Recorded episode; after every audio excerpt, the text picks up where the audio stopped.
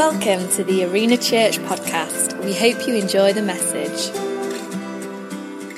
So on the video, this is the start of our summer series, and uh, there's the backdrop that you'll be seeing over the next few weeks as you come to Arena Church.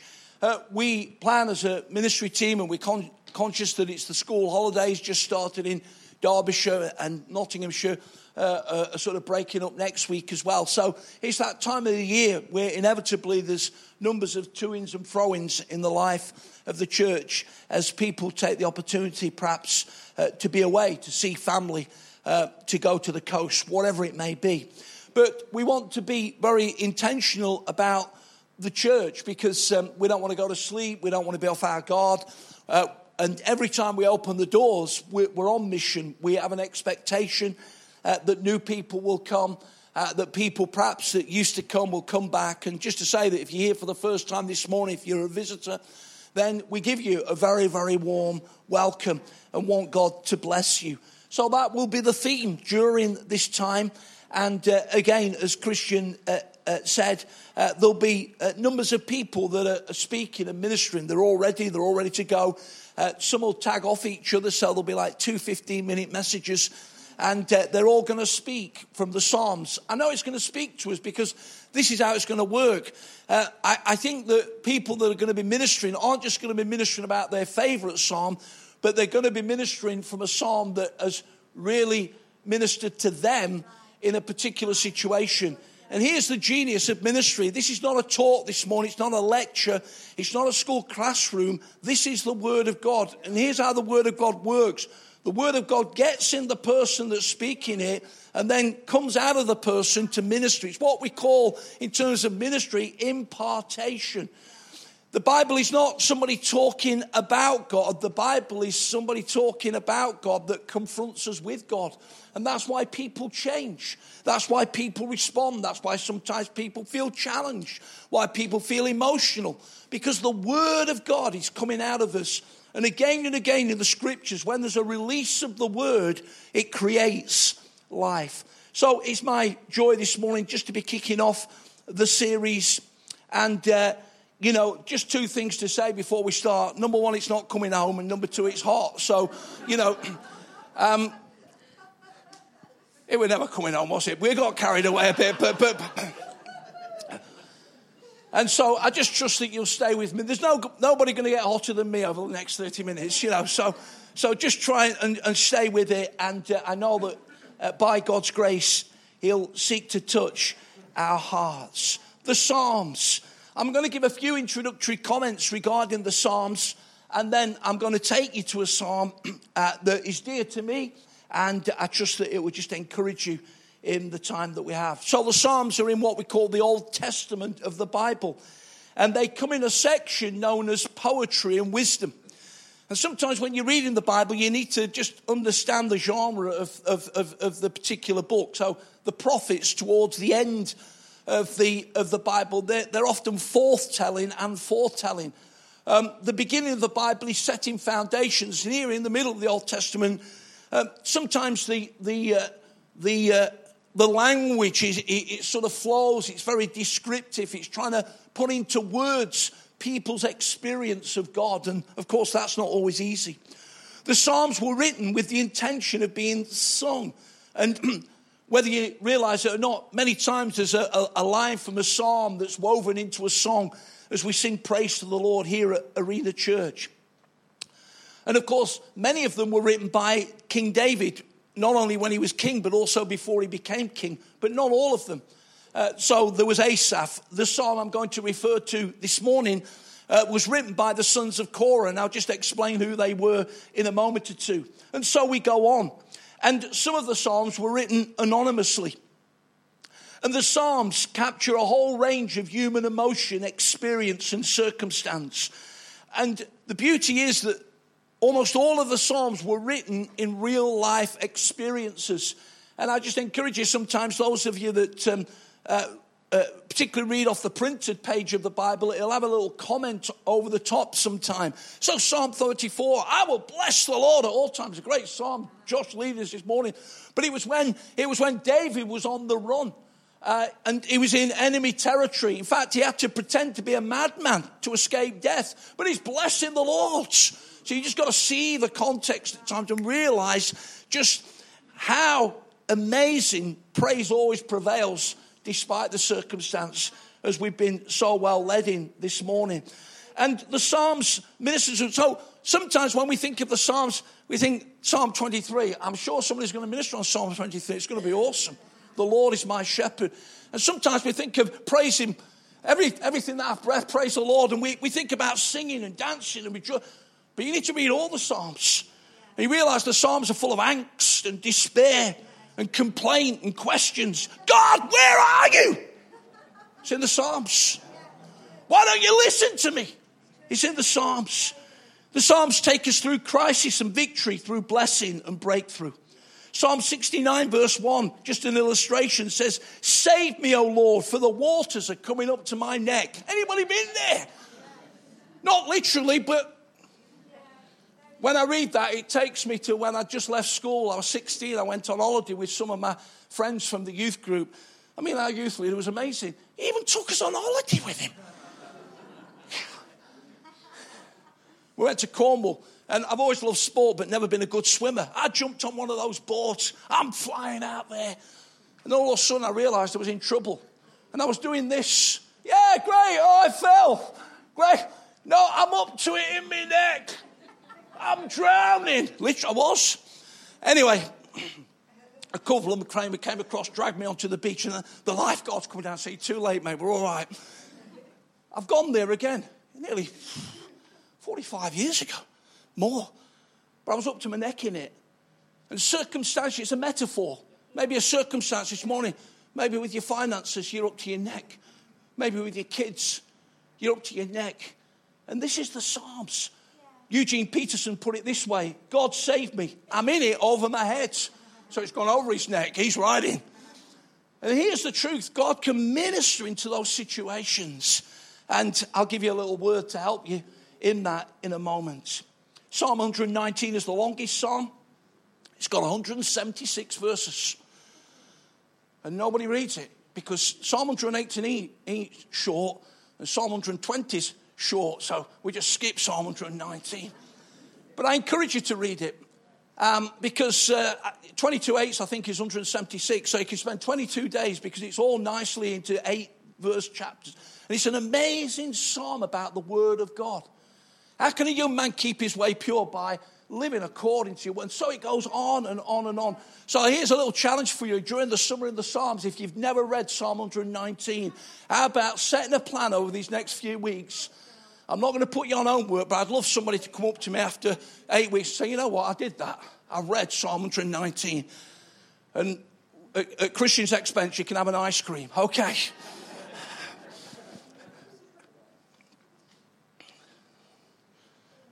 Psalm 118, verse 8, is the middle verse of the whole of the Bible. And of course, the Psalms can be used privately and publicly. The Psalm says, Give thanks to the Lord, for he is good, and his love endures forever. Praise him, for the Lord is good. And so we come to my psalm this morning, which is Psalm 42. And uh, it's just 11 verses. And if you've got a Bible, you may want to read it off your screen or off your paper version. But if not, uh, Chris is going to put it up for me, and I'm just going to read it through. Psalm 100, uh, Psalm 42 says, As the deer pants for the streams of water, so my soul longs or pants for you. My soul thirsts for God, for the living God. Where can I go and meet with God? My tears have been my food day and night. There's some angst. While people say to me all day long, Where is your God? These things I remember as I pour out my soul, how I used to go to the house of God under the protection of the mighty. One with shouts of joy and praise among the festive song.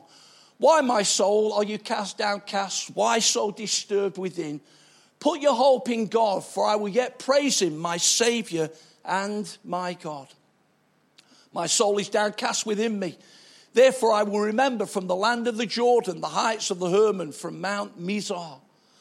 Deep calls to deep in the roar of your waterfalls. All your waves and breakers have swept over me. By day, the Lord directs his love. At night, his song is with me, a prayer to the God of my life. I say to God, my rock, why have you forgotten me? Why must I go about mourning, oppressed by the enemy? My bones suffer mortal agony as my foes taunt me, saying, Where is your God? Why, my soul, are you downcast? Why so disturbed within? Put your hope in God, for I will yet praise him, my Saviour and my God. Psalm 42. As I say, it's a non Davidic psalm. It was written by the sons of Korah. Who were they? Well, commentators tell us that the sons of Korah were sort of a musical mis- uh, minstrel traveling band that would go around singing the praises of God. It's thought that they uh, uh, were descendants of the Levi tribe, the, the priestly tribe of Levi, as we read about in the books of the, the law. And it's unclear whether they are speaking about a personal experience or on behalf of somebody else. But whatever, the reality is very impacting. And the person represented here on three occasions speaks about being downcast. Words associated that would be despondent, defeated, melancholic, low in spirit, lacking vitality. Just a word of caution here. Uh, we, we become increasingly uh, aware, and uh, in terms of Christian ministry and Christian leadership, increasingly aware of uh, mental health issues that, that uh, are across our nation and nations uh, in these days. And we want to increasingly navigate that journey with sensitivity, with compassion, and with help, knowing that God's always the ultimate answer. But you may be here this morning and you, you may be a person that needs or is in professional help, and we don't want to push back on that. And uh, we pray that God will bless you. The application this morning is a little wider. If I can say it very carefully this morning, I'm not just talking to somebody that's depressed, clinically or in counseling or whatever. I'm talking to people that go through seasons of being downcast where your vitality stripped from you, where you feel melancholic for whatever reason, where you feel there's no way out of that circumstance, where you're up to it with your neck, and somehow you wonder where God is. So, Psalm 42 speaks about a prisoner that's being held hostage. It may be somebody that had been taken by the northern kingdoms, and whatever, they'd be hundreds of miles north of their home city. And in those days, that, that could have been the end of the earth. And also, they were away from the house of God. In verse 4, it says these words that it says, uh, how can I, how I used to go to the house of God. Now, I understand that there'll be people here very quick this morning saying, well, the house of God's anywhere. And in the New Testament covenant, that is absolutely true. You are the house. You are the temple of the Holy Spirit. You take the house into every context that you are in. But in the Old Testament covenant, the house, the place of worship, was very, very significant. So, under Moses' regime, the tabernacle, a portable meeting place, went with the people wherever they went. When the cloud moved, they moved. When David was, when David came to be the king of, De- uh, king of Israel, the first thing he did was to re-establish a place of worship called the Tabernacle of David, where the people came to worship the Lord. And then, of course, um, he was restricted, but he empowered his son Solomon to build an amazing temple house to God. And so it goes on. That's why when the Babylonian armies came down and swept the people away and ransacked the temple, it was such an incredible indictment upon where the people were in their relationship with God. We go later into the minor prophets, that little book called Haggai. For 70 years, nothing had happened, and then he begins to stir people. And, for, and, and they had a go at laying some foundations, got discouraged, and again for 13 years, nothing happened. And, and Haggai comes along with a mighty word from God that said this Thus says the Lord. I am with you. That's all he got. And the whole thing began to change. And whilst the temple materially had no comparison to the one of Solomon, the prophetic word was that the glory of the latter house would be greater than the glory of the former. I believe that's a prophetic word, friends, that always encourages us that the best days of the church is still in front of us. The best churches are still to be planted. The best churches in our nation are still to be formed. The best leaders are still to emerge because the glory of the latter house is always going to be better than the former. That's why we need to continue to sow into, with passion into the emerging generations because they're going to be better than me. They're going to be greater than me. They're going to be more influential than me and more anointed for me because God is not giving up on his people. He's going to bring about his purposes in these days for his glory and for his praise. So he wasn't able to go to the place, and it pained him hugely. The results were clear. He longed for the presence of God, as the deer pants for the water. So my soul longs for you. He longed to be where he used to be. He longed to be in that place of deep personal communion with God, but he was exiled, he'd been taken away. And the Bible tells us in verses 2 and 3 that his staple diet was tears. Anybody ever gone through an experience where you seem to be crying a lot? His staple day says, night and day, I'm weeping, crying. And he was ridiculed because on two occasions, in verses 3 and 10, people said, huh, so where is your God then? I want to say, friends, it's one of the most difficult attacks that we can navigate through. Some of you have had to navigate sickness, and there have been other people come up to you and said, Huh, so where is your God? They pray for the sick at that church, don't they? Some of you have had to go through the pain of broken relationships. Maybe a career or a business not working out as you intended. And I tell you, friends, they're very, very quick to emerge people that point the finger. say, where is your God? This is the experience of the sons of Korah, either personally on behalf of their friends. What was the answer? What was the answer? Well, despair, friends, and being downcast actually is a toxic to our spirituality. It's a poison. And if anybody here has ever been poisoned, you'll know that if you rush to the doctors or rush to the hospital, they will give you an antidote something that will combat the poison.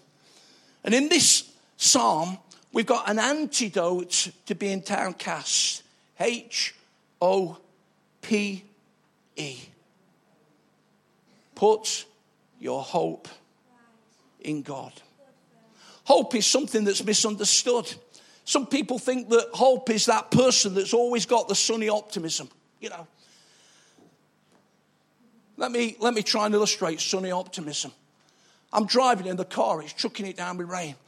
And in my, on my radio, I've got that thing where it brings the local, you know, traffic thing. Do these, these people must have a, a pill in the morning to get to work because it's chucking it down with rain. You go to work. We're now going to Sarah. Hi, everybody! There's a traffic jam on the A38. It's 17 miles long. But she's one of those people that's just got this sunny optimism, whatever's, you know, and the rate, all the flesh sort of rises up in you because I, I don't feel like that this morning. That's not hope. Some people think that hope is fortune to whim or superstition. They hope they'll win the lottery. They hope that something will come up for them. They hope that they'll get uh, left some money in a will or whatever. And so they just live by superstition or whim. Uh, for some, it's that lucky break in a particular area of their life. But here's how Vine's Bible Dictionary defines hope hope is the confident expectation regarding the unseen and the future. And so, going back to our praise and worship this morning, whatever our current circumstance, and however difficult it may be, we can find the antidote this morning by putting our hope in God, who says, whatever your circumstance, and however grim the future looks, you can put your hope in God, and that will make all of the difference. I said this morning that, I, I, I, that people will be speaking out of experience, and I was reading a little book this week that talked about being vulnerable. And, uh, and uh, I, when we taught on 2 Corinthians on, on the Bible school night the other week, it's very, very different to 1 Corinthians. And I, I, suppose in modern language, it's the book where the Apostle Paul is vulnerable. He unpacks his heart, he shares the depth and challenge of the ministry. You can't fake vulnerability, and it's something that increases in life as you go on the ministry journey. But somebody defined vulnerability as sometimes being open about things that have been hidden. And this psalm has been an amazing psalm to me over the last two years. I'm going to share it very briefly this morning, but many of you know that for numbers of years now on my journey with working with Christian and the team here at Arena, I've also carried a denominational responsibility in Assemblies of God, working with John Partington and being part of the national leadership team. And it's been a great privilege. I've, never asked to do anything uh, in that area. It's always sort of been asked of. And uh, I did that season, and I'm doing that season knowing that it was a prophetic call from God. I said that very carefully. But God deeply spoke to me about being a voice in our denomination. But with the privilege comes the price. And uh, very nearly two years ago, we, we made a decision. I'm not going to go to it. And so when I'm turning up at church, when I'm on secondment in Manchester, getting up at six o'clock every Sunday morning to go and do a church up there, when I'm getting up ministering and blessing to people, there's been many, many times when I've been downcast. Downcast about what people have said, downcast about what people have done, downcast about attitudes, downcast about people that are my contemporaries and colleagues. Many, many times. And what's been the antidote? I can always hope in God. And I'm pleased to say that that situation is probably better now than it's been for two years. We've got some renewed traction. We're going to seek to finish well as an area leadership team, and then probably by the end of beginning of next year, it's going to be somebody else's go to lead in that particular area. But I want you to say this morning that, and it's not being fake, you don't need me coming up here every Sunday morning saying, I'm downcast this morning. I'm fed up. You know? And that is not being fake, friends, that's being a leader. But the reality is at times that if you came into Christian's life and my life and leaders' lives at times, if you came into what we have to wrestle with sometimes at eldership, you sometimes realize that we deal with angst just because we're church leaders. We deal with despair. We deal with things that come against us. We don't live there. We don't communicate that. The passion of this morning is that we would communicate hope.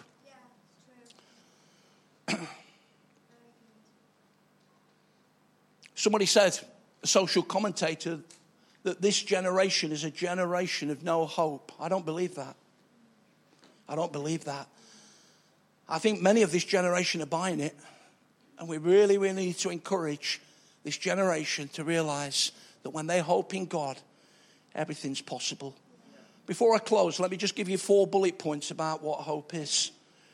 Number one, hope is foundational. The Bible says faith is being sure of what we hope for. It's foundational. It's closely related to faith and it goes deep into our lives. It's a block on which we can always build and never crumbles. It takes us from beginning to end. Number two, hope is internal because the Bible says, always be ready to give a reason for the hope that is within you. It's internal. You see, this morning, you may be saying, Well, if you'll show me hope, I'll believe it. And I cannot produce hope like I could produce a meal on a plate.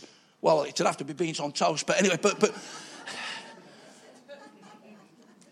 I can't produce hope as if you could dress up in the latest fashion gear. But when it's in you, it comes out of you. It's the inevitability of hope. It goes with you. It's 24 7. It takes you through every experience. You see, it's not external, passing, transient. It's internal. It lasts forever.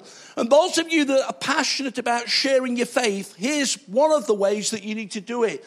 If you will live out hope, you will be a precursor to talking about hope. Because when you carry hope in a world of despair, it's inevitable that people are going to come and say, What have you got? Now, they're not going to do it with a gang of mates when they're all, you know, you've gone to one of them social nights, they're all leery and you, you, you, you're a Christian, aren't you? It's not going to happen then.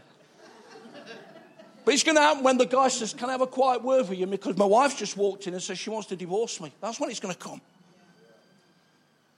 Or can you pray for my kids because they're on drugs? I don't know what to do. They're going to do it on their own. But when you carry hope, you'll be a magnet for people that live in despair. Number three, hope is in, uh, intentional. It says in the Bible that against all hope, Abraham believed. I don't have time to contextualize this, that this morning, but simply to say, friends, that we are sons of Abraham because he was a man of faith and so are we. And the eye watering, mind boggling, doubt defeating promise that God gave to Abraham in this context where they seemed no hope against all hope he believed and God did it. Jeremiah says, I am the Lord. Is there anything too hard for me? We've got people in this room this morning that are in impossible situations, family situations that were impossible, and God's turned it around. God's made a difference. There's nothing too hard for the Lord. He's the sovereign God that rules and reigns. And if you well intentionally hope in Him, He'll bring you through. And number four, hope is eternal. The Bible says that if we've only hoped for this life, we're to be pitied. We're to be pitied. Only hope for this life. Because life's a wind, life's a vapor, life's a mist. It, it comes pretty quick and it goes pretty quick. And God is shaping you for eternity. He's getting you ready to meet your Maker He's preparing you for works of service in the eternal kingdom. And sometimes He'll take you through circumstances that you don't fully understand to make you better than what you were. You need to trust Him. You need to see with the eye of eternity. Somebody says eternity is the great comfort for our mortality, the great leveler for our humanity, and the great motivation for our ministry. And it is. And in a Western materialistic world, it's very, very difficult for Christians to live in the light of eternity. But I'm encouraging you to do so. There's a bigger picture. There's a bigger picture. And one day it's all going to make sense. So we close. Earlier this year, the global church bade, farewell from this earth to, without dispute, the greatest evangelist of the last century, the 20th century. His name was Dr. Billy Graham. And uh, Billy Graham was a far better team player than people realize and a far better leader than people realize. Saw over 2.2 million people make a decision to follow Jesus Christ simply through his ministry. Just quite a remarkable reach of ministry, even before some of the modern communication that we use. And in the book Leadership Secrets, one of his friends says, Dr. Billy Graham has always been known and wants to be known as a communicator of hope. Said, Well, I'm not a preacher, Phil. I, don't want to be a preacher. I couldn't be a preacher. It's not my gift. But I tell you what, you can be a communicator of hope. You really, really can. Someone says, Dare we hope? We dare. Can we hope? We can. Should we hope? We must. To do any other would be to waste one of the most precious gifts God has freely given to us. I love songs. I, I, I still find myself sometimes quote, quoting old hymns. I, people say, Oh, you don't like hymns, do you? I love them. But the thing is, we're, we're not going to sing, you know, years I spent in vanity and pride anymore. It, doesn't work. It just doesn't work. We're in a different day. 332 in Redemption Hymnal. There you go. 619, oh happy day that fixed my choice on thee, my city you know.